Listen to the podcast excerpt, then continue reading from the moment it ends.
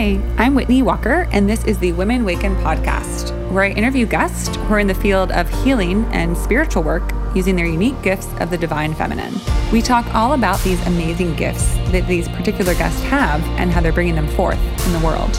On this episode, I welcome spiritual director, Reiki healer, and priestess of the divine feminine, Kathleen Joan. Kathleen created Brigid's Flame, which helps people develop a life giving spirituality through connecting with the divine feminine. So, of course, I was immediately drawn to Kathleen when we first met because of my own inclination towards the divine feminine and working within that. Kathleen and I have an amazing conversation all about everything from contemporary religion to the emerging new concepts of the goddess, her unique work and offering circles, Reiki, and spiritual accompaniment and retreats. We go into a lot of different beautiful topics and have a general exploration of what time our world is moving into and how the concept of Brigid's flame really illuminates the idea of those of us who are holding the light while we move from one world into the next. So take a listen, enjoy, and here's my guest. Hi, Kathleen. Welcome to the Women Waken podcast. Hi, Whitney. Thank you so much for having me. Yeah, very excited to have you. Been trying to get you on the show for quite a while. I think we had originally scheduled right before I hit the road mm-hmm. on my mm-hmm. trip this past last year in October. And so I was having trouble scheduling anything during that time. Mm-hmm. So here we are now in 2022 mid-April. Wow. you know, and you are living in a totally different part of the country than when we 1st mm-hmm. met back. I think you and I probably met in 2020 or 2021 in, in Jessica's circle, right? Jessica Hadari. Yes. Mm-hmm. You one of her her queen teas or something like that, where many of my guests come from. Yeah, yeah, and I was in California at the time where yes. where you are and and then, you know, pandemic changed a lot for me as it did for a lot of people, so I'm I'm in Maryland now, which is where I grew up. So, a little bit of moving home to my roots. wow, you grew up in Maryland? Yep. Mm-hmm. Beautiful. It's really pretty in a lot of parts of Maryland. My dad's side of the family is from Maryland. He grew up in Baltimore, so I spent a lot of time there. Oh yeah, well, we were right outside of Baltimore, and um, the, I tell you, the spring, the springtime is so dramatic. Like I lived in California for twelve years, and I forgot like just how intense the springtime is because it goes from totally yeah. like everything looks dead to like tulips and daffodils Ooh. and everything flowering and it's yeah. there's spring in california but it's not as drastic so right. i'm really enjoying that how pretty that must be beautiful beautiful and this is your first spring yeah when did you move first spring being back yeah mm-hmm. when did you move oh when did we move late uh, late august so september pretty much oh, wow. of 2021 last yeah. year. Mm-hmm. Yeah, wonderful. Well, congratulations on the exciting yeah. changes. Thank you. Fabulous. And Kathleen, why don't you share with us a little bit about your work? I know I've attended many of your circles. I know about your work as Brigid's Flame and the women's circles and moon circles, but I'd love for you to kind of give us an overall view of, you know, the work that you do now. Mm-hmm. Thank you. Yeah. Well, and Whitney, you even spoke at one of my my moon circles. So that I was did. Cool. I yeah. did. That was so fun. I think I think it was a new moon. Yeah, mm-hmm. it was a new moon circle. Yeah. Yeah. So um, thank you. So Brigid's Flame, Brigid's Flame um, is a divine feminine spiritual ministry. So so I'm showing up to help people. Uh, most of my clients tend to be women, but I'm here for people of all genders um, to deepen their spirituality by connecting with the divine feminine. So God as she, God as mother or goddess, or however you want to say that, right? Um, and so I, do that a couple ways. I have uh, new moon circles that are gender specific. Those are for women specifically. Um, but I also work one on one with people in spiritual direction. Um, which is the word direction is is a little bit of a misnomer because I'm not like telling you where to go in your spiritual life, but it's more like accompaniment. Um, so it's it's a one-on-one conversation about what's happening right now for you spiritually and where where you're being led and uh, how she is moving in your life, right? And so that's one way that I work with people. I'm also a Reiki energy healer. And so I find that that energy work can also really um, make it a lot easier and, and sort of empower people to take steps in their spiritual life and to, to grow in the ways that they're being invited to grow. Wow, that's a lot. That's great. And yeah, you, a lot of different, a lot of different things there. yeah. And so when you say spiritual guidance, how do you know how to guide others you know I, I, as a spiritual guide myself i know we all have our own unique way but what's your way mm-hmm. of is it through is it through energy like energy work or is it through sort of intuition i mean i guess they're all one and the same but just how did mm-hmm. you find your way to to guide others in that way yeah thanks so um, the, the form of spiritual accompaniment that i offer is it's it's pretty much in line with like what what I have received uh, and what I've taken part in as a as a directee within my own Christian tradition, and and this has helped me for years. And so it's a um, it's a conversation format, and the way that, that I'm trained as a director is to help the other person listen to how spirit is speaking in their life. So it's not a situation where I'm like doing a reading or or pulling cards or something like that for them. Um, it's more sort of holding space for that sacred listening and entering into that uh, deep in knowledge that is within them, right? Like helping the person access their own intuition. And here it's kind of like there's a third chair in the room is one way to think of it. And spirit is in that third chair. Actually, it's mostly online, so spirit is in a third Zoom box, right? Like on our screen.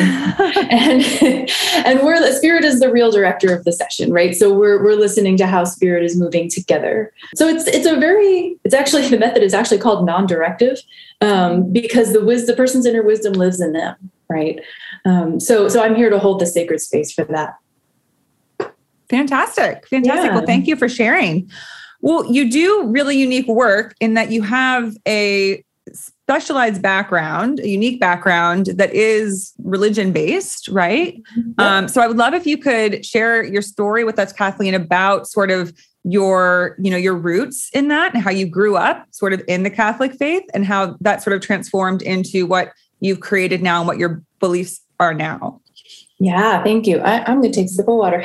yeah, go for it. Sorry, Before lots of questions. So take all the water. yeah, so that's a story. Um, well, it's really my life story, right? It's really been my my one of the central journeys of my life. I would say.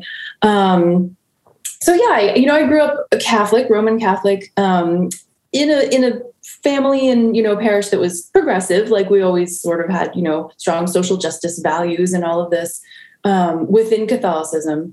Um, and yet, like it was this traditional religious experience, right? And I, I would go to mass every week and see the male priest up there embodying Christ, right? And in, in the role of Christ in the mass. And I always knew that there was something off about the fact that there was this weird gender dynamic going on. Like somehow God was always named as he, and only men could be priests. And, and there, was this idea of like maleness equals divinity, or at least maleness is better associated with divinity, right? And and the women, the femininity and all this is is sort of separate, not divine. Um, it's human, you know, it, with um, traditional Catholicism, the, the irony is that people pray to Mary, the mother of Jesus, all the time right? So there is like a sacred mother figure and she's mary has been like this this divine mother this comforter um, for people to pray to through the centuries.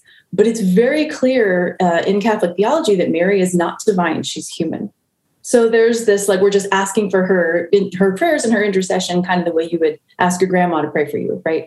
So there was always this association which which i always knew was wrong and there was this deep sort of split within me of like okay the fact that I'm a woman makes me somehow less godlike, right?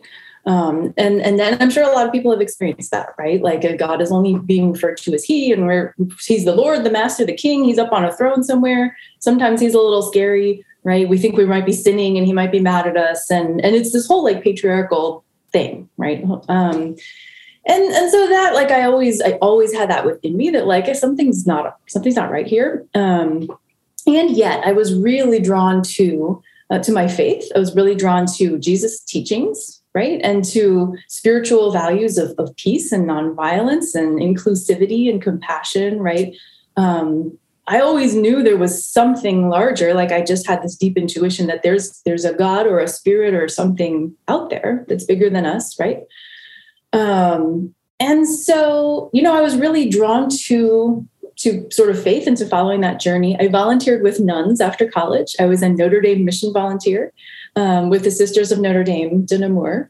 And, and that was amazing. I got to live in Lima, Peru with the with the nuns. So I was living abroad in this like international women's community uh, that was based around faith and that was serving a local community. And I taught English in the school and I helped out in the parish and whatnot. And that was amazing um, because it was it was like women's spiritual community and we're dedicated to service. We're really here to be like helping the world become a better place, right? Um, for a hot second, I thought about becoming a nun. and then I was like, yeah, but I want to get married, so that's not going to work. Um, but but that that experience led me to be like, okay, I really want to dedicate my life to something faith oriented, right? Something um, that is dedicated to spirituality and faith. So so then I went and got my master's degree in theology. That's actually what led me to California. Um, so I went to Berkeley to do that. Um, studied at the Franciscan School of Theology. Wrote my master's thesis on uh, women as images of Christ because remember that had bothered me since I was little. Like, why can't women get up and represent Christ at the Mass, right? Um, so I did that whole thing. And yet, throughout all of that, there was never, it was, it just hadn't emerged yet, right? It wasn't the time, but there was never any naming of God as she. Like, that was the thing that hadn't happened yet, right? Like, I could sit there and talk Catholic theology and social justice and women's roles in the church and priesthood and all this thing, but I had not put to, like I had not had an experience of God God herself as mother, right? And so a couple things happened after I graduated from my master's degree in theology and started teaching at a Catholic high school, teaching religion, running retreats at Catholic high school. And one thing was uh, I met Amma, who is um, she's a Hindu guru who travels around the world. She's known as the hugging saint. And millions of people have met her around the world, and she's like, you know, really well known and all this. And within her Hindu tradition, she uh, she's an enlightened guru, so she's a you know a teacher, spiritual teacher, and she embodies the goddess. And this is what she does. She like hugs people. If you've ever heard of her, yeah, you're nodding, Whitney. Like you, you have you heard heard of Amma or met her? No. no? Oh my gosh, you have to follow her online. She's amazing. Um, but she travels around the world and she does, she gives this, people this blessing, which is a hug. And it's, it's like the simplest, most profound thing. And she dresses up as the goddess. So she goes into like goddess mode and it, within this beautiful, you know, Hindu, Indian like ritual and, and ceremony and, and all of the music and everything that's around this, right? Um, so for one, I had this amazing like cross-cultural experience, right, that I'd never experienced in that way. Um, but and the other thing i was like oh my god she's like she's sitting there being the goddess.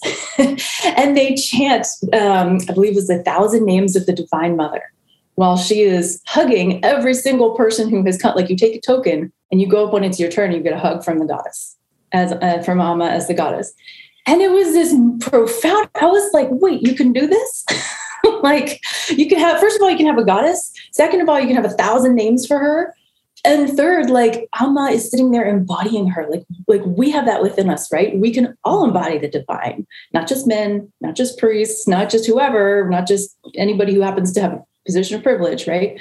But amma is there doing that and and like she lives within all of us right? So the, the goddess lives within us. And so oh my gosh like i was sort of like okay this you know this goddess thing.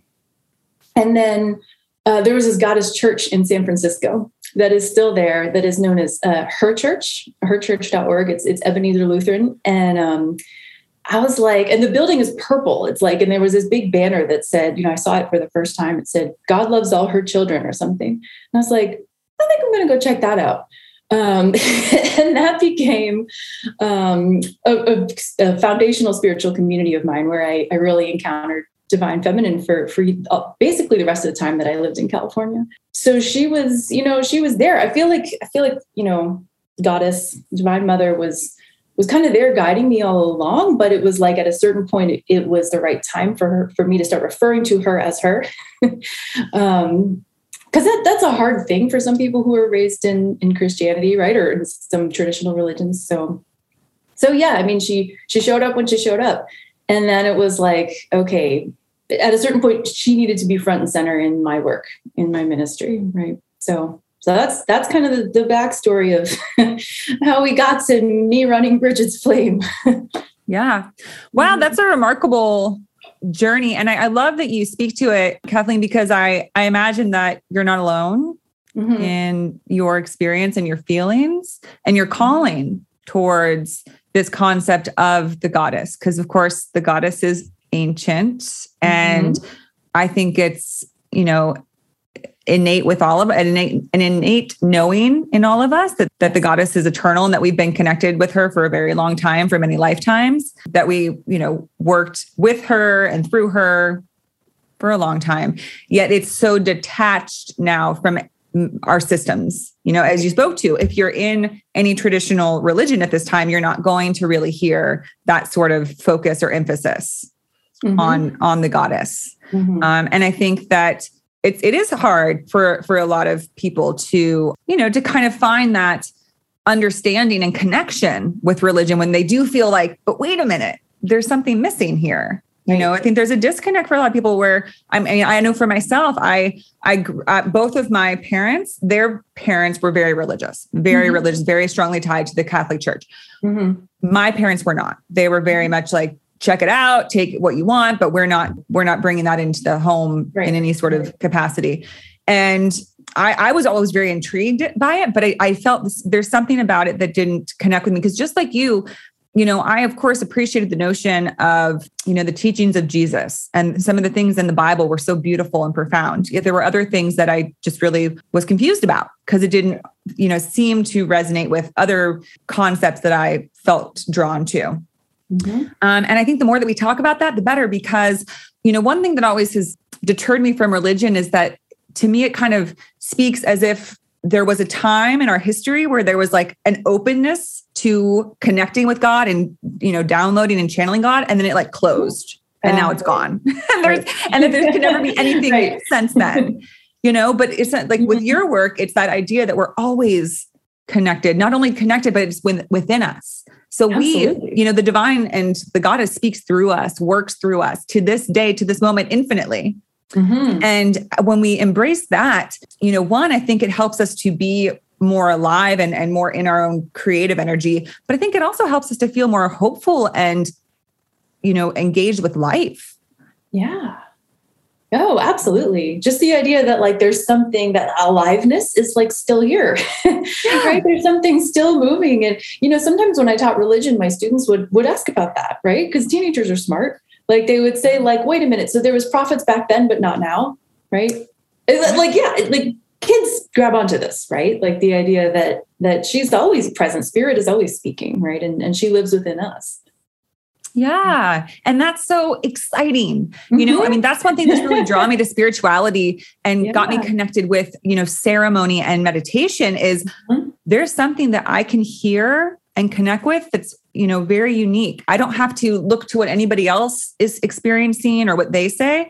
Mm-hmm. Maybe there's something I can find to bring forth that's mm-hmm. you know unique in my experience mm-hmm. and i think that again that helps people to feel more em- empowered and and more enchanted about their experience of life yeah. rather than disenchanted and disempowered which i think more people feel mm-hmm. You know? yeah right absolutely. Yeah the idea that there's something like deeply sacred and and creative and alive within each of us and what you're reminding me of whitney is um, actually some quotes by some like catholic male theologians but it's funny because they say like they say like there is right thing so like i know i'm going to bring this in.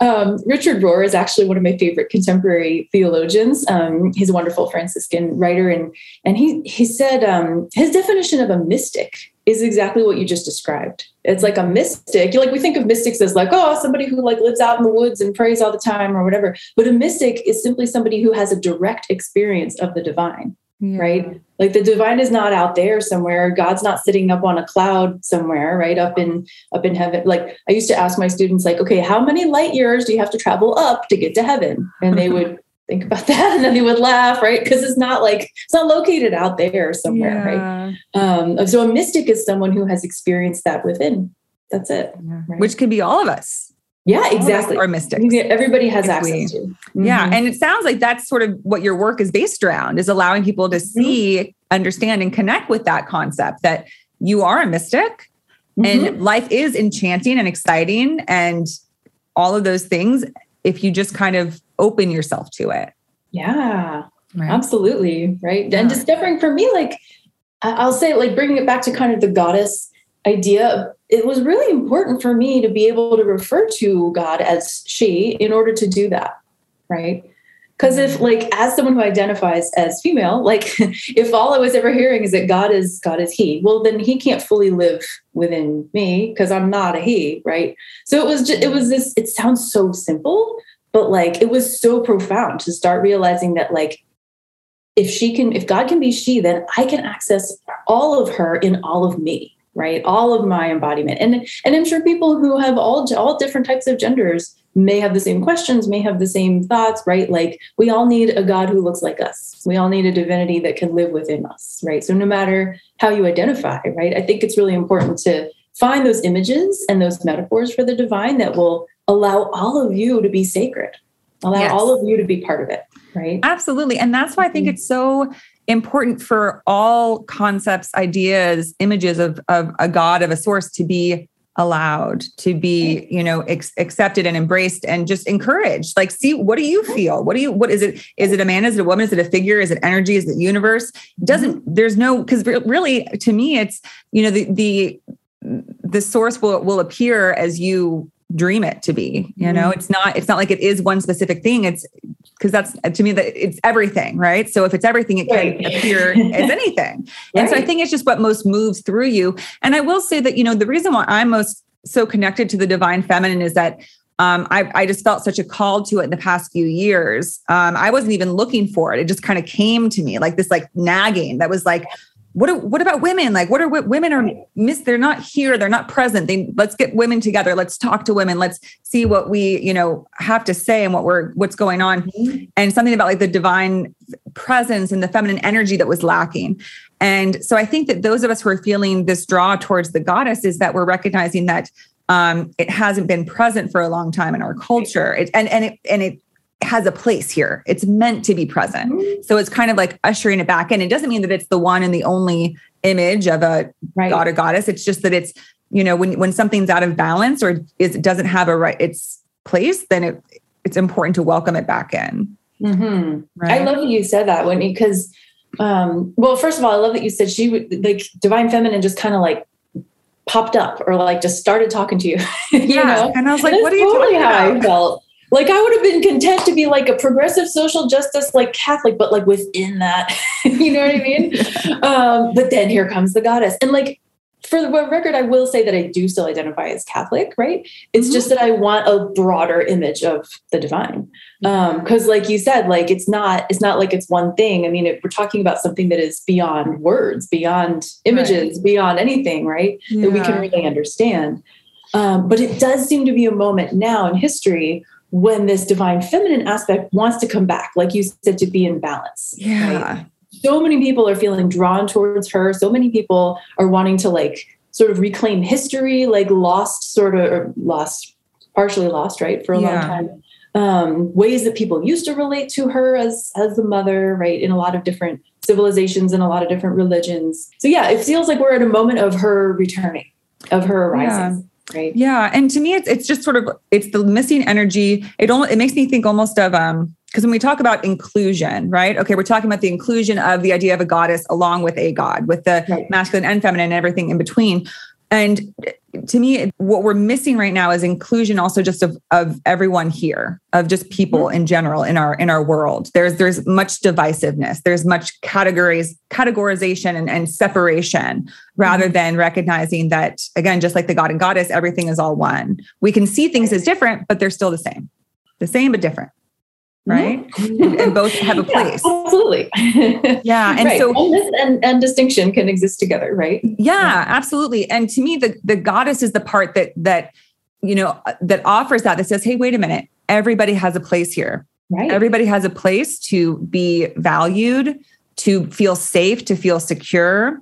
And to me, that's needed because sometimes the more masculine energy is is attached to the idea of structure and form and production, which we need. It's a great thing, but it can be sort of more. If you're only you know focus is structure you might get a little carried away with division and growth and all of that mm-hmm. and lose touch so you need mm-hmm. the balance and and it also makes me think of the, the concept of christ consciousness which you know is also we need the divine feminine part of that which is you know again that everybody is is loved and welcomed mm-hmm. everybody is worthy of compassion and care and regard Yeah. Oh, absolutely. Right. There's a huge connection between our images of the divine and our power structures in society. like when you're talking yeah. about like who is included, who is welcome, who is valued, who feels yeah. safe, who feels secure, right? Like those of us like the way that we have structured kind of our, our identities and our power structures in society is reflected in how we talk about God, right? Yeah. So, like, even the fact that we usually picture Jesus as a white guy, Jesus was not white, right? Jesus was a Mediterranean, Middle Eastern Jew. Like, it just, that's just one of those things that just sticks. It won't right. go away. It's just like, absolutely, yeah. And was that? Everything? Jesus a white guy, right? So, like, and same thing. Like, we we we image God as that which we find most powerful, yeah. And then, eh, so so we have this old white man sitting up on a throne who's like a king right like that's that's who's had power in our society so guess what those folks have made God in their image, right? Um, and then what do we do? We look at that and we say, that's what divinity looks like. That's what sacredness looks like. That's what's holy and sacred, right? And and oh, everything else must be less valuable, right? So when our images of God, like it's it sounds again really simple, but it acts on our imagination, it acts on our subconscious, right? So when we start to say, oh, like God looks like this, then everybody else that doesn't see ourselves in that we start to say, oh, well, am I am I less worthy? Am I less godlike? Right. And it leads us to reinforce patriarchy, white supremacy, like economic inequality, all this stuff. It, it seems quote unquote justified because, oh, well, that's that's God's divine order of things, right? Because yeah because we got an old white male god sitting up on a throne right so so this is why when we bring back the divine feminine uh, and like multicultural images of god like all the different images of the divine right we start to to bring back our ability to value ourselves, to value and include everybody, right? Yeah. Everybody to include everyone in that sacredness and that yes. holiness. Right? Yeah. And and that to me is when the real transformation happens as far as our experience of life. Um, because when we when we change this this notion that we created you know it wasn't like it's inherent that we're yeah. some people are va- more valuable than others that's the construct that humans created mm-hmm. and that again has really stuck it's really been like just just more and more enforced. But i mm-hmm. feel in the past decades and it now it's just like quickening more and more is this concept of is that true? Was any of this ever real? But it's so built into all our structures and there's unfortunately there's so many people who benefit and keep their place at the top tier. Mm-hmm. If you create a tier system, those at the top are not always going to want to let it come right. down, right? And so there's people holding on, but there's more of a saying, "Oh gosh, this who is this really benefiting and is anyone really in the end because it, even those at the top have to keep forcing something because none of these notions are natural any any system that creates a hierarchy or that some are more valuable than others is always going to be forced because it's not true. And, it, and to me, that's what the goddess is. It's it's a knowing that everything has its equal and inherent value and worth and place. No different again, different, but no none above the other. And I feel almost, you know, there is something to um, those who established the ancient religions did a lot to sort of bury other information that wasn't so convenient to keep certain ideas in place. And that's to me what's coming back now. And, you know, I've actually talked to a lot of people who, uh, you know, when I told you that I feel like I got this call towards the divine feminine, mm-hmm. something that kind of came to, that would come to me was it's safe to talk about this now. Yes. Because in the past centuries, women have been killed yes millions for trying to speak to things that were not again convenient that didn't want to people didn't want to come out or that people mm-hmm. labeled witchcraft or whatever it is. Mm-hmm. really it was just trying to bring up what was buried right. but it's different now you know yes you can still get ridiculed or you know people are, right. might have not agree with you but you're not so much going to get you know stoned to death or you know whatever it is you can we can speak it's safe now and i kept hearing that when i started getting pulled to create women waken and do these things it was like this is the time you mm. might it might still be challenging it might be hard but gather together now because it's okay it's, it's ready it's time now which yeah. is really exciting you know it is it is really so we're exciting. alive at this time and that all of us those of us who feel this call i think it's because it's time to come through and i think this is when the real change can happen because i think there's so many people kathleen kind of like yourself that are they they're yearning for something different mm-hmm. there's still there's concepts and i believe religion is sacred and that there's i don't believe in sort of you know tearing things down i just believe in mm-hmm. allowing for people to evolve and grow right that's mm-hmm. one of the problems that i've historically had with religions and other structures is when they don't allow for change right. right. when they don't allow for it to for it to evolve and grow because to me life is change life is growth it's yeah. always growing mm-hmm. so um you know i think that that's at the time where we're at where people say well you know my religion is so important to me but something doesn't feel right Right. I feel like I'm, and look at, you know, minorities and women, it's like, I don't feel like I'm really represented here.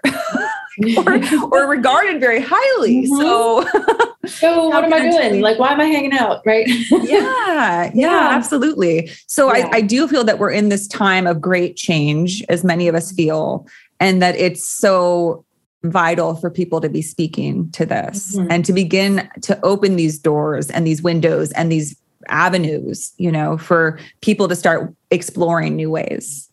Yeah. Oh, I just love everything you've said, Whitney. And I, I love um, what you said about like it's safe now. Like it's safe now to talk about this because you're right. There is so much like historical generational trauma around the repression of the divine feminine right? And and the repression of, of like the feminine in all of us in our psyches and, and the repression of women in society like all of these things go together right? And um I, I will i will name that for me there was a little bit of like like the, the school that I taught at, it was it was fine to, to name sort of bring up the theological question and discussion of how we name the divine, right? So so I would have the conversation with students like, you know, you know, you can call God she too, right? And they would their heads would kind of explode and then we would have that conversation. And and uh, i had a student one time a little girl well sophomore high school sophomore put up her head, hand and said wait a minute i thought he was a man. Like like literal like that's how literal it gets embedded into our brains right? Wait a minute i thought he was a man. So we could have that conversation um, and yet i always felt like there was a little bit like i had some fear right? Around like is it okay to talk about this I mean, maybe i can kind of talk about it in the classroom but um, but there's certainly no changing the ritual that we do right like the ritual is is very ritualized and sort of cemented, right? Yeah. Uh, within Catholicism, and we still have to bring in the male priest to celebrate the mass and all this kind of thing, right? So yeah, there was this there was this fear of like, and, and I I actually had to kind of remind myself like, kind of what you said, like, all right, maybe there's a little bit of job insecurity around this, right? Although there shouldn't be, because we should be able to talk about the divine feminine in all contexts. And but and but at the same time, um, yeah, I kind of had to remind myself like I'm not going to get murdered for it.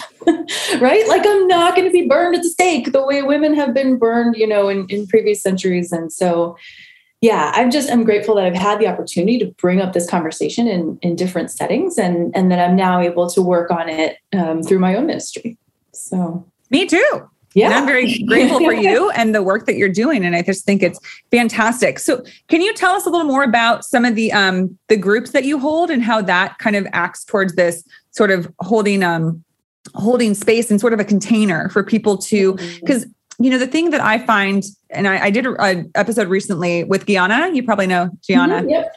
Um, and ritual and ceremony is so valuable because sometimes these concepts can feel kind of nebulous like okay yes i i, I honor the goddess within me and i feel connected right. to the goddess but until you actually you know sort of set aside that time for connection you can it can feel just like any habit right or any any mm-hmm. practice more mm-hmm. so a mm-hmm. practice than a habit if you don't find time for it and be deliberate about it you can kind of feel like you're not actually engaging or or growing with it yeah. So, and I feel like your circles hold that space for people to be like, wow, this is something that I'm really wanting to move into and experience. And this is a, a place to do it. Hmm. Yeah. Thank you. Um, well, and just what comes up for me when you say that is like, you know, spiritual practice is like any other practice. Like we can value like health, but if we don't exercise, we're not actually practicing it, right? We're not actually like bringing it into our routine and our and we don't we don't grow or change if we don't actually do the practice right so um so yeah spiritual practice same mean same thing like you said right like we have to to make the time for it um and one way that that i think is super important to do that is in community right? Like if you know then there's a space for certainly there's a space for individual prayer and meditation time and you know ritual or whatever people want to do. Um, but being in community it's like you know there's always going to be aspects of the the goddess that we don't that we haven't understood because we're limited in our brains. And so being in community with other people like multiple hearts and souls on the same journey are, are better than one right? And and we can help one another and listen to one another. So yeah i, I offer circles through a group called the wild woman project. Um, it is a it's a global network of women's circles and there are um, themes and uh, sort of topics that come up that are based around the astrology uh, the seasons and the astrological signs of each new moon. So we get together at the new moon and there'll be a theme around like we just had the new moon in aries Okay, so there was a theme that had to do with like Aries type of energy, right? Um, and so we'll be exploring some sort of theme or topic. Um, there is guided meditation, which is a real an opportunity for women to listen deeply to that intuition, that deep inner voice within themselves, right? There's some journal time and there's there's sharing time, and we get to go around and hold sacred space for one another to to speak our wisdom, right, from within us. And, and I find that, and we do some ritual intention setting as well. So like setting an intention, like here's what's coming up for me. Here's what I what I intend or pray. Um, some people call it a spell. Some people call it a prayer. Some people call it an intention, right? Um, but you're naming out to the universe and being witnessed by your sisters in the circle um, that which you are calling in for your life, right?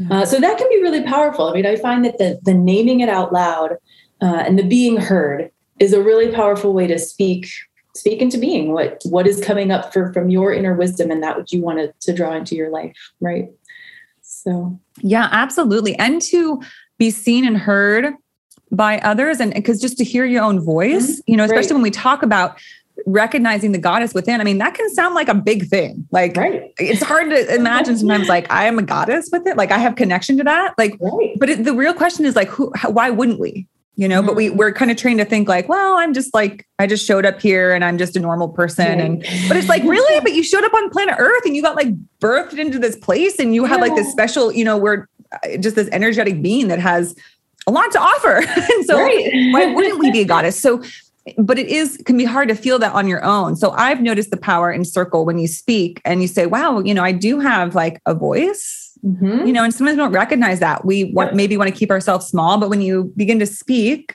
and say your intentions and say what you see and what you're feeling and thinking, you know, you you do kind of start to feel that goddess within. That's very very powerful and strong. Mm-hmm. Right? Yeah, absolutely. And being heard, like like you said, being heard and being witnessed, right? Because it also, um, I find that naming something out loud kind of makes makes me accountable to it. Right? Like if i say like okay i'm gonna um, i'm gonna release fear this month or whatever it is right? Whatever my intention is uh, and i say that out loud it's almost like it already starts to take effect just because people have heard it. And just yeah. because now it's a little bit more real because someone else has is in on that wavelength right? So, yeah absolutely. So i've been in um recover. I've been sober for seven years from drugs and alcohol. And I always tell people when I'm working, you know, because I work with a lot of clients in recovery. Mm-hmm. And I say, I tell them that one of the turning points for me was there's, I did AA, so it has 12 steps. And when you um, make amends, and so you call people and you basically say, I'm getting sober. This is what I'm doing. And I want mm-hmm. to make things right if I can. And I, I told them that as soon as I was calling people and I was speaking out loud, I am sober. I don't drink mm-hmm. anymore it made it i was like oh wow i, I guess i really am right like, you know like i guess i'm not going back on this one because i right. speak it right because they say the power is it's thought word then action mm-hmm. so that's how you bring things out into the universe mm-hmm. so as soon as you hmm. speak it it does make it real and it is and it does actually make you feel that like okay when you declare something anytime you know they say that that i am is sort of like the key to the engine of life uh-huh. You know, I, I am that. the goddess. That's a huge statement. Powerful. Uh-huh. Well, I am is the name of the divine in the Bible, actually. Yeah. So, well, there you go. Yeah. and it's our like it's our I am, right? Like, and, and to me, that's what's powerful about that is it's like when we say I am whatever we are, or just I am, it's like we're claiming that we are part of the of a bigger I am. Like yes. I am here.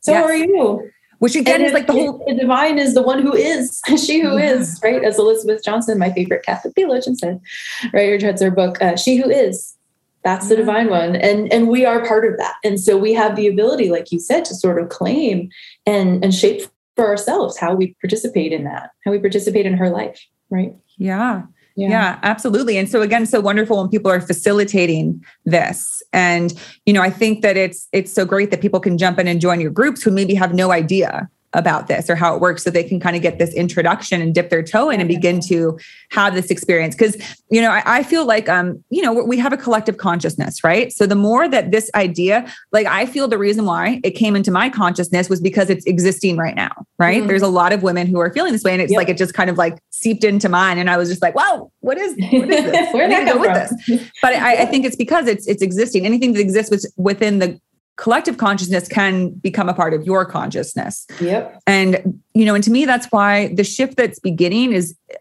I see it as inevitable that we're cuz you know, we're it's not just we think that we're in charge of the universe and the world, but there is something bigger than us. You know, there's some at a collective level, but then also like a right. world level. The world itself is a being, you know, it's a if you look at the planet Earth, we can call her she. A lot of us call it Mother Earth. Mm-hmm. She has her own consciousness too. Mm-hmm. And you know, she I think she's a little tired and frustrated, maybe. I think she's starting to get more than a little frustrated. yeah. And we're seeing I think that. she's ready to well, yeah, it was funny. Like, I mean, this whole pandemic has been such a a period of of suffering for so many of us right and and what one image that came to me like right at the beginning was like mother earth is sending us all home to our rooms to think about what we've done mm-hmm. like you know which and and i don't mean to, to make light of that but it it definitely felt like there's just come this time where we need to pause. Like we need to pause and we need to think about our relationship with the earth and with one another, right? Yeah. Um, like we're sort of being called to that moment of of realization of consciousness. Absolutely. Right? It's kind of and I think I talked about this in a show recently, but it's sort of like a it was it's a collective dark night of the soul because mm-hmm. they'll say that a dark night of the soul is literally when you're sort of acknowledging the shadow part of your it's of your life where you're right. asking am i truly on my soul's path is and it's about acknowledgement of like oh man maybe i'm i think i've kind of gone down a different path than i'm really intended for and it's that you know sort of come to your knees moment where it says do i want to keep going that way or do i want to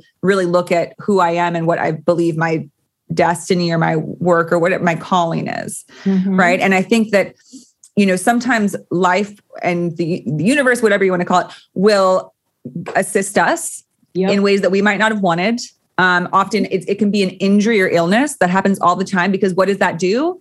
It slows us down. It mm-hmm. stops us when otherwise we want to keep going full force, full steam right. ahead, nonstop, working, working, working. And it's it gives us pause. So, right. you know, this pandemic gave us pause, all of us. And that's mm-hmm. huge. And I think that's why we're seeing this succession of shifts and changes. And now nothing's ever going to be the same. And we're going to keep changing because it's time. It's just what it is. Nothing can go on forever. Life is ever changing. And we're at the end of one era, but that in between can be very confusing and chaotic, which I think is what we're going to be seeing.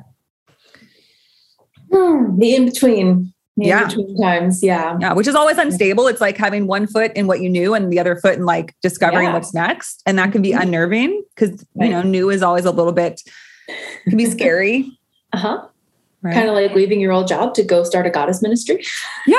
like that. totally. Yeah. And how is that? Well, tell us about that. Like, how long did it take for you to? Because it's unique, oh, right? Like, and I'm because I'm kind of this period where I'm an, an established therapist, but I, there I have this calling towards something more sort of, you know, really strongly spiritual based and more about like bringing women together and speaking to these topics. And mm-hmm. but I'm like, how do I make living off of that. I don't know because it's not in the mm-hmm. formal structure. So how did you right. sort of find your way to, you know, really being able to finance yourself and find that security in this calling that was a bit off the beaten path? Mm, yeah, thanks. Well, that that's been a big part of my journey during the pandemic, actually, um, and starting sort of before it. And it's so funny to me because um, one thing that that I'll name around that is like you know, the teaching and, and retreat leading job that I had at, at, a Catholic high school really worked for me for a long time. And and it was funny because it was like that that was what was appropriate. That was where I was I was I learned so much and I grew as a professional and as an educator and a, a retreat leader, right? And all this and um, had so many wonderful experiences. So it was really funny that it was pretty sudden, like from like 2019 to 2020 i just started having all of this like like i i was having dreams about like the moon and the you know churches and moons and goddesses and women like all of this you know sort of divine downloads. And um to the point where I, when you can laugh at this, I sat down one day and Googled how to make money as a goddess priestess, thinking that nothing would come up. but where do you go first? Google. Okay.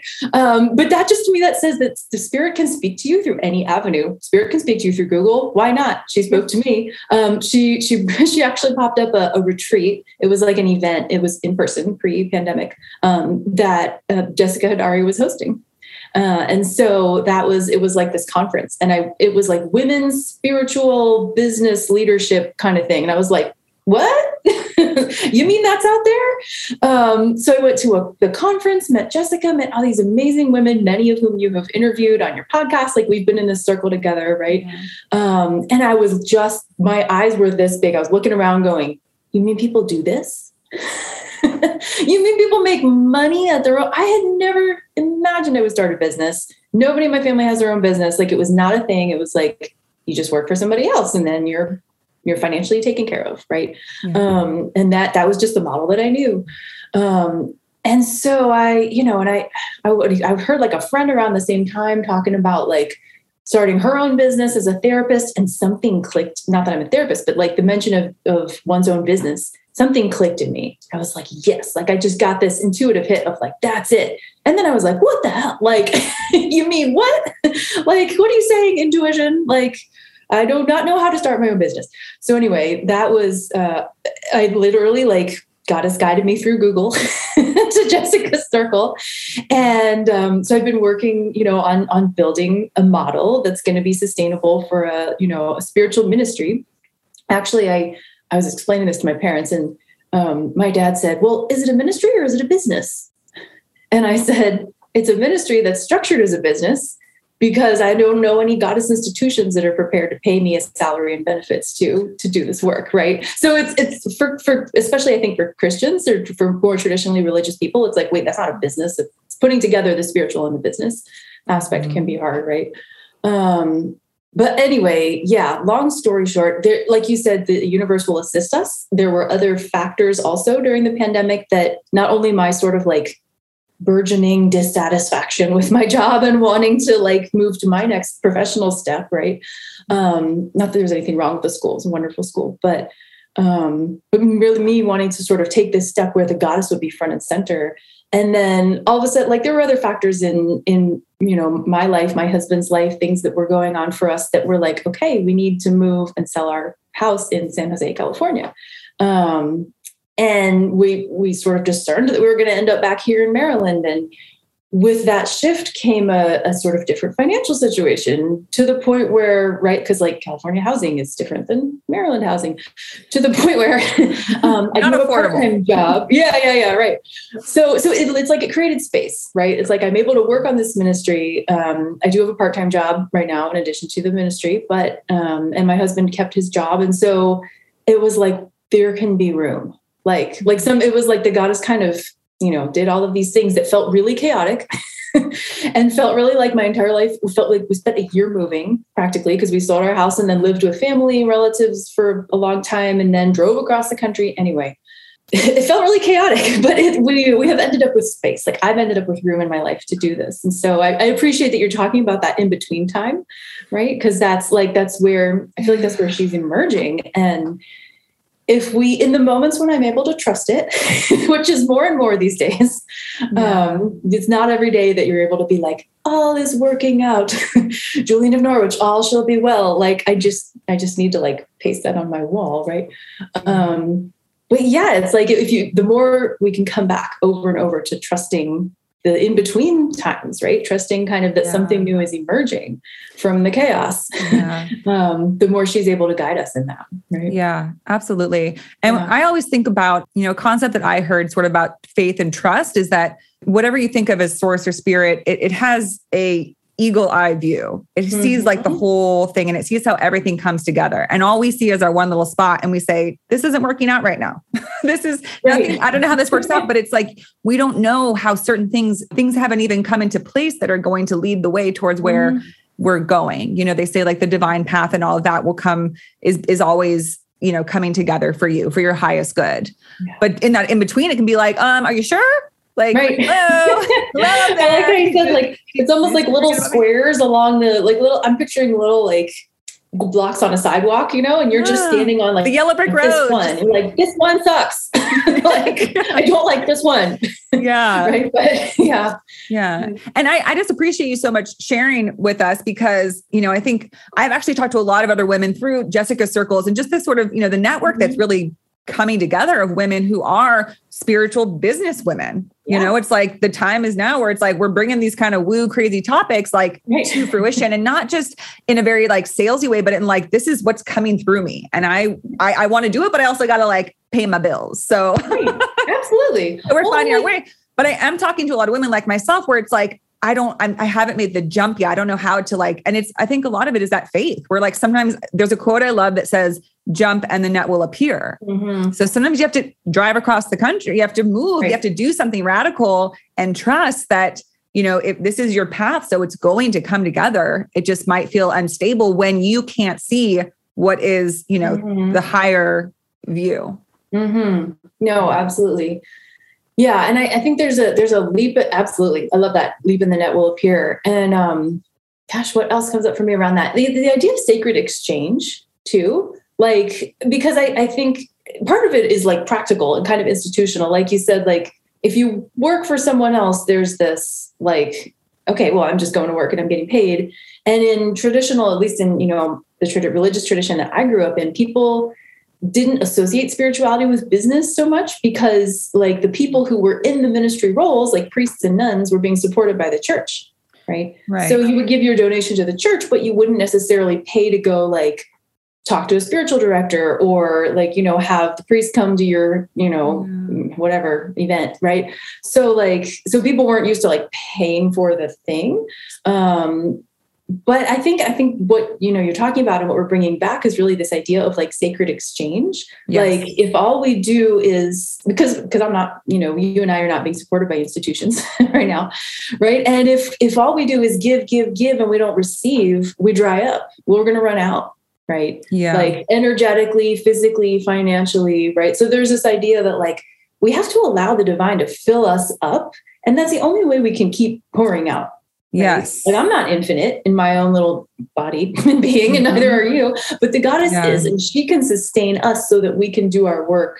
Right. And so so the, the money mm-hmm. is part of that, right? It's like part yes. of the sacred exchange. And you know, we yeah i mean the women show like there's an exchange for coming to my circle right which is it's like a sliding scale and people can give what they can give right and and so you give what you are able to offer and you receive what you're receiving and so everyone is nourished right in that yeah. in that setting so. Yeah. So it's interesting. You, I feel like you meant, you said nourished and I feel like you mentioned love. So I had this um, sort of like a inspiration or a concept that came to me in meditation a while back that I shared recently with someone and they said, Oh my gosh, I've had the same thing. But it was about, it was basically like, we will eventually just have a love based currency. Hmm. And that sounds so like a hippie That's notion cool. from the 60s. But right. it was, it was just like this, like, you know how something is, it's, it's, it's not woo, it's actually just moving into something that's in actuality is more realistic. Because right now our currency makes no sense really and right. you know it, it just it's like make believe and there's more inflation and there's more you know debt than there is actual right. money and it just it's wacko right. but we follow it but yeah. so what i had this vision of is it's just it, it, goes back to a currency where you're literally just exchanging loving offerings and we're all helping each other mm-hmm. right it's just helping and assisting and you exchange things for that but it doesn't necessarily have to be monetary yeah it was just it just came to me like a love based currency and mm. I shared that with a friend, and she said that's something that like more i mean this gets a little esoteric but like uh, if you believe in like alien beings and species on other planets um, mm-hmm. that are mm-hmm. more evolved than humans that have developed more loving realistic sustainable ways of living then that's mm-hmm. what they have is a more what we I'll call a love based currency. Hmm. So it just what, what we were speaking to just made me think of that because because yeah. we I because I also agree with your notion that there between like some a place like a church not taking direct payment mm-hmm. i think there became this concept of money is bad and mm-hmm. you don't mm-hmm. pay if you pay for a service that means that person is greedy they just want mm-hmm, right. your money and that's not true it's just because just like you said we're not we are infinite but we also need it's an exchange everything is an exchange if mm-hmm. we if we're only giving away we're we're being depleted right. right. And I talk to mm-hmm. clients about that a lot where we have this notion of taking care of yourself is selfish. No, no, no, I have to do something for everybody else. how can you do that if you don't mm-hmm. take care? It's, you know, even trees, trees know that. They give us oxygen, right. but they're taking the CO2. Like it's a, right. you know, exactly. We, we reciprocated, yeah, we work together. So that's what I see as the future of currency. And, and I think it will take this idea of taking away um, and a connotation with money being evil or greed, mm-hmm. even though that's it, it, makes sense that we see it that way because we've seen right. such examples of greed and wealth run wild. But mm-hmm. again, there's a balancing that's happening. And when we see that, I think our notions about all these concepts like money and love and sex and relationship and power and these things can shift because none of those things are inherently bad. But we've right. decided mm-hmm. they are because we've seen really contorted views of them. Right. Right. Mm-hmm. Yeah. No, absolutely. And I've I've had to do a lot of my own kind of unlearning of of some of those sort of inherited beliefs right around yeah. like i'm doing spiritual work like it shouldn't like you know how can i charge money oh i just want to like give all my love away for free and it's like well yes and like i, I do need to pay my bills right yeah. and, uh, we do live in a physical world we may be spiritual beings but we're, we're having yeah. a, a, physical experience right so right. we need to like we still gotta like you know sleep mm-hmm. and well, drink water. I, I, right. And the thing I've heard about that too, um, that I also really like is like there's a danger, I think, for those of us who do spiritual work of like falling into this martyr complex. Like, oh, it's all me. I'm just going to give everything and save the world, right? And like, none of us can save the world individually, right? Because we're not we're not the goddess. We're we're a piece of her work, right? Yeah. Um, but if I if I say, oh, I, I don't need your money, I'm just going to give this away for free. It's almost like I'm saying to the other person, you have nothing to offer me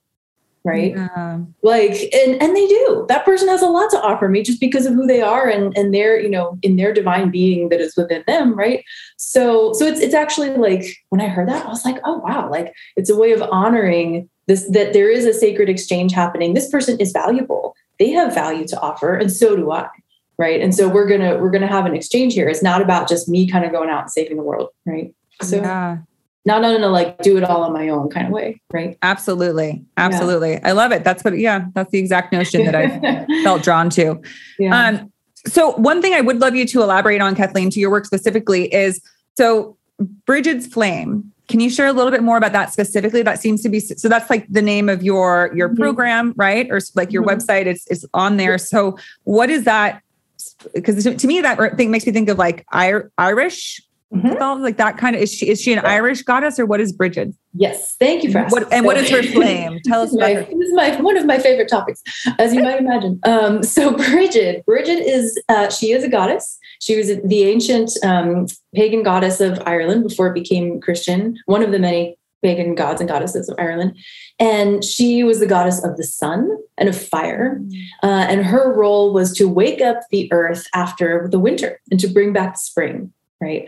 Um, so that's why her holiday is celebrated on February 1st. It's it's called Imbolc, and it's halfway between the winter solstice and the spring equinox. Mm-hmm. And that's when it's when like in the northern hemisphere, you look around and you see like, wait a minute, maybe there's a little bit more. It's like it's February, it's not spring, but it's that moment when you you can see the first signs of hope that spring is coming.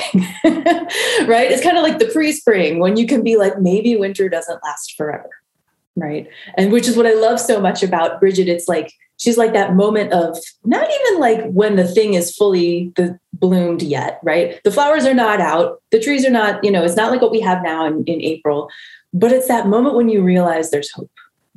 That is like what so like draws me and speaks to my heart right? Mm. um and and so that like that's brigid. She's a fire goddess. She's also a water goddess. Um but the thing about Brigid that's interesting is that when Ireland became uh, Christianized, Brigid didn't go away. The people just started referring to her as a saint. So instead of Goddess Brigid, she became Saint Brigid. And there actually was a historical woman named Brigid who lived in this, this town called Kildare in Ireland. She founded a monastery, which was actually for men and women which is kind of interesting, right? She didn't, and she was the abbess, so she was like in charge of, of the men and the women who lived in this religious spiritual community. Um, and what they did was that the ancient priestesses of Brigid, um, of the goddess, had always kept a perpetual fire burning for for the goddess because she's a goddess of fire, right? And each priestess would tend the fire on on a certain day. Um, I don't know why, but they had 19. 19 was the rotation, so 19 priestesses. And then on the 20th day, the goddess herself, Brigid, would tend the fire So that's that was the legend. Well, when Saint Brigid started her her Catholic monastery in Kildare, the nuns kept the flame of the goddess alive. So they kept tending the flame of Brigid in the Catholic convent. and that flame burned for hundreds of years, uh, like uninterrupted in Ireland, in, in this monastery in Kildare. Um, I, I, think it was lost sometime around like the 16th century or whatever. But they there is an order of Brigidine sisters today who relit the flame in 1993, I think. Um, and so they have a Brigidine spirituality center there, and you can you can go there, right? There are these wonderful Irish nuns, and and you can meet Brigid's sisters today. And you can see the. I actually went there in, in 2018 um, you, they have this little candle that's in that's on the floor in their spirituality center, and they were like, "That's the flame of Brigid." I was like, "Cool, that's amazing, right?" So the idea that like this first of all it's like she's the goddess and she's the saint right she is um, she's a blend of the pagan and the the catholic christian right which is i come from an irish catholic background so i i really gravitated towards that um, and to me, Brigid holds this image of like keeping the divine feminine alive. Like that idea of like the, the flame burned in a Catholic monastery for hundreds of years, flame of the goddess, right? Um, so she she stayed alive under patriarchy in the ways that she needed to, as women have done throughout the centuries, right? And now it's time for her to come back. Now it's that moment when we have that, when he's like, yeah. Now it's that moment when we have that invoke, like that little ray of hope, like, wait, the sun's coming back wait, winter doesn't last forever, right? Like that's the moment that I feel like we're at in history right now. So Brigid, I mean, she's the one who's like waking us all up to me, right? She's the one who's like, hey, let's bring back spring. let's bring back the divine feminine. I have I have survived. I've hid, I've been sort of hiding out, like staying alive in the ways I needed to, but but here we go. Like it's time for the goddess to come back. Right. Yeah. So yeah she's she's my favorite. I love her. I love that. And because it, it, truly, well, I think because it, it really does seem like that's the time that we're in, you know, mm-hmm. where we've gone through this darkness, we're going through it. But as you said, the darkness doesn't last. Right. It, it can't last forever. And, you know, I think every person has gone through dark times in their life where it felt like, mm-hmm. is the light going to return? And can I survive this? Can I live through this mm-hmm. darkness? Mm-hmm. And there's nothing like that first moment of that life coming back yeah. the light returning where you where you have that hope and you think oh my goodness i think things might be okay mm-hmm. you know i think there might be a, a, change a turn happening right you know and it's the most beautiful thing and it, it just reignites this this again this enchant enchantment and beauty of life where you know and then we're able to do things like bless the darkness because mm. without the darkness we can't truly appreciate that emerging into this new era of light you know Mm-hmm. And, and then we see the cycles of life and the importance of everything dark light up down all the all the dualities that you know mm-hmm. dualities keep us apart but they're also a unique experience in this life of you know we wouldn't know one thing if we didn't know another right mm-hmm. but um yeah i love that that she represents that you know keeping something alive even if you don't know if it's still alive because the, even when yeah. we're in the darkness we're still this brilliant you know infinite goddess but we're just and so you just have to hold on tight you know? I remember my mom telling me that once. She's like you know i was going through a hard time. And she's like just hold on tight. Just you'll know you'll get through. And you mm-hmm. do kind of you just have to say okay i know that in here is still me my you know infinite goddess self and mm-hmm. I'll come out on the other side. But sometimes it can feel like you lose you lose touch with whatever you thought you had before. Right. And sometimes that's where I feel like it takes the reminder from community. It takes the reminder yes. from someone else, right? Like being, being having someone say to you and witness to you, like what your mom said, like you're going to be okay. Like you're still in there. and the, the yeah. essence of who you are is still this divine light, right? Um, even when we're having those moments when we can't, we feel like we can't be in touch with it, right? Yes. Community is so mm-hmm. critical. And I, I think that's returning more as well. The more mm-hmm. a more communal and like sort of village tribal mentality where everyone is we're in this together. Because I think the loss of that is what's created so much suffering and devastation for humans. Right. Mm-hmm. I mean, if mm-hmm. you look at the rates of suicide while they skyrocket, people commit suicide ultimately, I believe, for in the end it's because of one reason they feel utterly alone and hopeless mm-hmm. right and it's that separation where you you know because i've been in that dark space where you don't even you don't think there's a way out and you really at a certain point you don't even want to try you don't really mm-hmm. even want to turn to the light you're just so in that deep darkness. Yeah. And and it takes, you know, can take someone kind of reaching and pulling you out of that. But then once they do, all it can take is just an instant of, oh my gosh, it, you're okay. I'm going to be okay. Right. You know, and I see that a lot in my work. And, and I see that the most when I've worked with um, teenagers, which is heartbreaking because the scary thing yeah. is that for teens, you know, their life is still small and their, their concepts are small. So if, if something feels totally terrible, they can make rash decisions. And if, but all it can take is like this, you know, a bringing to their awareness of, hey, right. you're going to be okay. And we're here to support you. And it's like, they suddenly, yeah. like a wilted flower, will just mm-hmm. Spark up when they feel like, oh, you actually see me, you actually hear me, you care. You know, so I think the it's devastating that we've gotten to this point where these things happen so frequently. It just shows our level of yeah. detachment and mm-hmm. division from one another. But when we recultivate that sense of, you know, we are all in this together, then mm-hmm. that goes away. Yeah. Yeah. I just, I love how you're talking about just the, the, the power of, of seeing one another and yeah. and really like like you said it, it, maybe doesn't take much it just can take like one little message of hope right yeah. for for someone to be able to grab onto yeah, absolutely. Mm-hmm. And it's it's it's so funny how two things can happen at the same time because on the one hand, I feel like we are moving towards that, but on the other hand, with you know the advent and the growth of social media and online stuff, it just creates such a presence of of constantly it's like presenting yourself but with detachment like oh this is who i mm-hmm. am like people can right. appear a certain way but you don't actually know what they're really experiencing who they really are and it can give this false notion to many people of oh my gosh everyone else has it together has this has all these things that i don't have mm-hmm. and it creates it's it's ironic because comparison yeah what's that which is a yeah. constant comparison. Know, I don't look like my picture's not that good. Yeah. that person's picture. Totally. And it's ironic yeah. because it the internet connects us, but it also makes us feel so div- separate from and divided mm-hmm. from others. Yeah. yeah. So it, again, it's interesting to have those both occurring at the same time. We mm-hmm. have that mm-hmm. working toward, but you know, the internet is just a tool, and so is social social media that we decide how we use it, just like money, right? Mm-hmm. So it's not inherently bad. We've just taken it to a place where it, I don't think it's doing us. Uh, I think it's doing us more harm than good right now, but that mm. doesn't mean it can't change.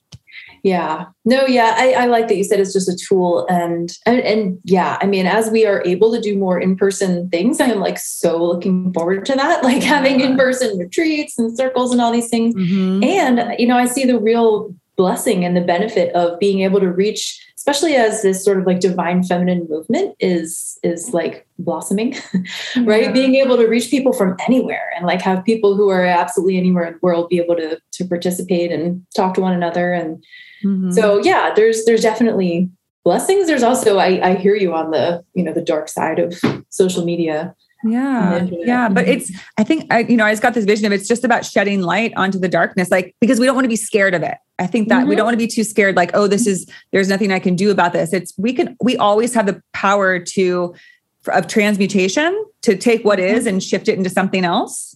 Always, right?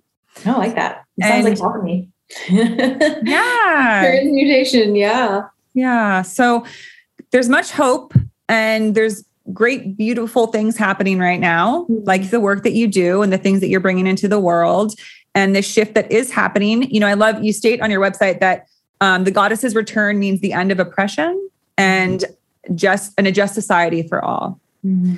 And that's what, what I have these visions of several generations from now and how people live, and that it's just going to be almost un, it's going to be similar but almost unrecognizable in terms of like the quality of life and the way mm. that we mm. live our life and i speak to this often on the, sh- on the show but i feel like in 700 years people are going to use this time now as like this parable of like well there was once this time where you know people some people had all the money and some people had no money and and some people ate everything and some people had nothing to eat and people will say what how is that how is that ever mm-hmm. possible mm. there's no way that's true and people say it is true and we need to remember that because that's the place we can get to if we forget who we really are and forget mm-hmm. about balance and then the need for all parts of ourselves the god and the goddess the you know our true selves to be present and mm-hmm. to have a mm. place here so That's I think that we're leading the vision.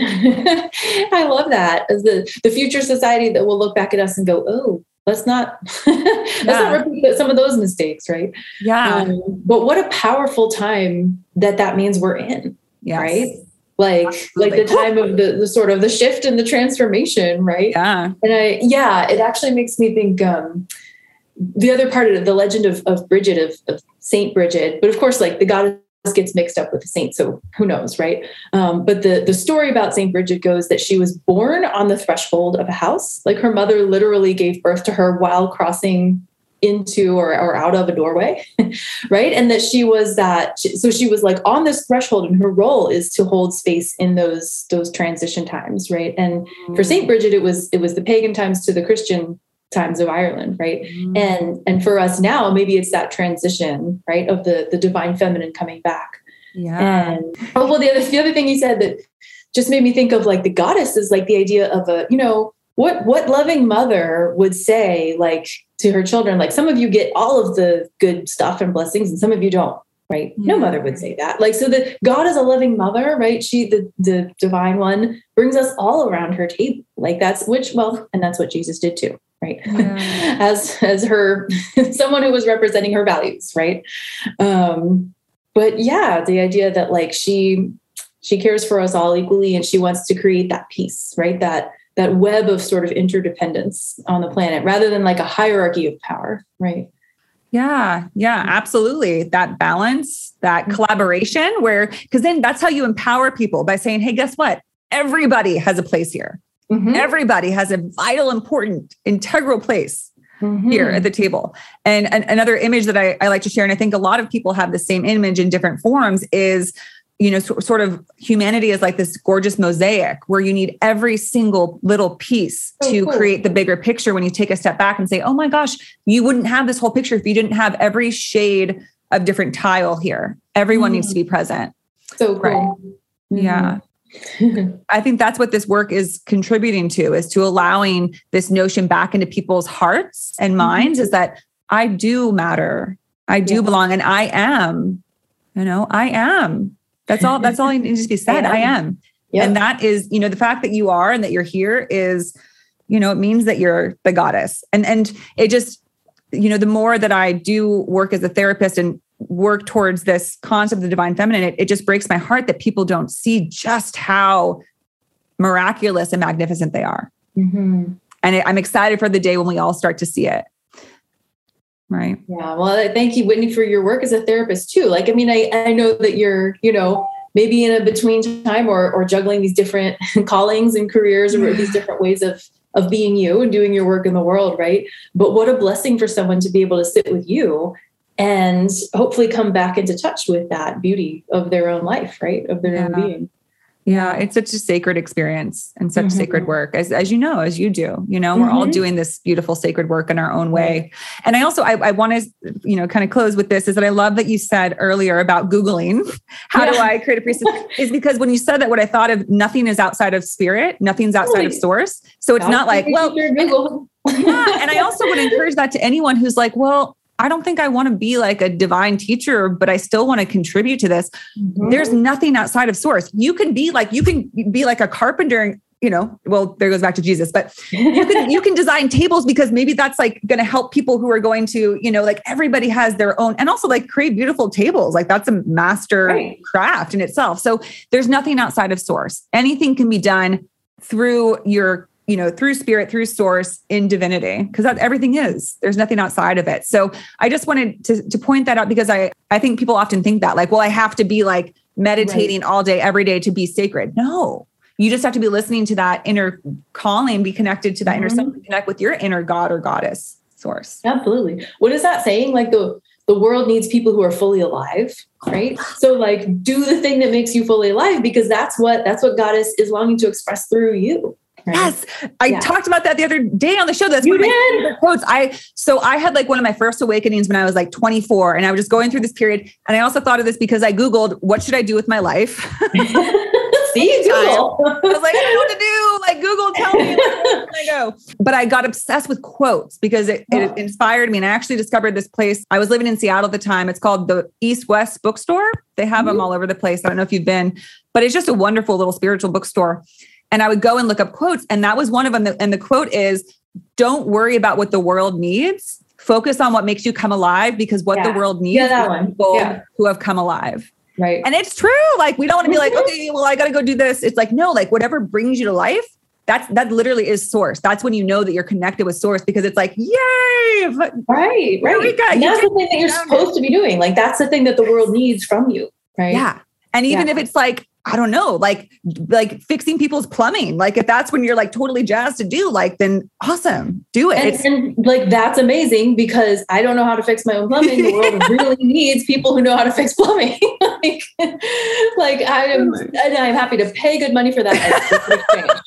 Let's go back to Sacred Exchange. Right? Oh my God. I love it. I love it so much. Well, Kathleen, this has been such a fun conversation. Yeah, So thank you so much, Whitney. Yeah.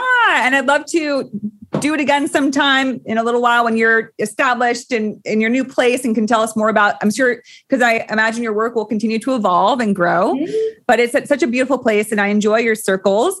And if people want to work with you, if they want to attend these amazing circles, whether it's for um, Reiki, energy work, you sometimes hold circles for that, but also for the moons, the new moons, which is a fabulous experience. How can they find you? How can they join? Yeah, thanks. So um, you can find my website, which is brigidsflame.org. It's B R I G I D S, flame.org. Um, and I also have a meetup group for the new moon. So it's, it's called New Moon Goddess Circle. If you're on Meetup, just search New Moon Goddess Circle. Um, and you can search also on Meetup Reiki with the Goddess if you're interested in doing Reiki meetups. And those are open to all genders. So I, I haven't talked as much about that, but, but I do do Reiki um, sessions, meetups, and and teaching. In fact, if you want to become a Reiki practitioner, that's all always open to all genders. Um, and yeah, my spiritual accompaniment work uh, is also available on the website. And if you do go to the website, brigidsflame.org, um, I'd love to share with you a free gift that you can download there. Uh, it's called Five Ways to Connect with the Sacred Feminine Daily. And so that just has like simple spiritual practices that you can do just every day. It's, it's a free guide um, for some, some simple ways that you can start bringing that divine feminine energy into your life. So I would love to share that with you. Fantastic. Yeah. Lovely gift. Thank you for that. And all those links will be in the show notes for everyone to find. Wow. Well, again, Kathleen, thank you so much. I look forward to seeing you at the next circle. And we have our the new moon coming up in a few because we just had the full moon Yes. in Mhm. um in, in uh, Libra. And now we're gonna have our new moon in. Taurus. in Taurus, um, Ooh. circle coming up April 28th. So you can find that on Meetup. Um, or if you download the gift on my website, you can get on my mailing list and then you'll find out about it. Oh, cool. Everybody's Yeah. gonna jump on that. Fantastic. All right. Well, take care, Kathleen. Thanks again. Thank you so much, Whitney. Goddess blessings. That wraps up our beautiful conversation with our wonderful guest. Thank you so much for listening to the Women Waken podcast. If you enjoyed this episode, please do share it with others and come back for more. If anything you heard resonates, leave a review or send me an email at whitney at womenwaken.com and check out the website, womenwaken.com. Have a wonderful rest of your day, and don't forget to let your light shine and keep an eye out for your special gifts and magic.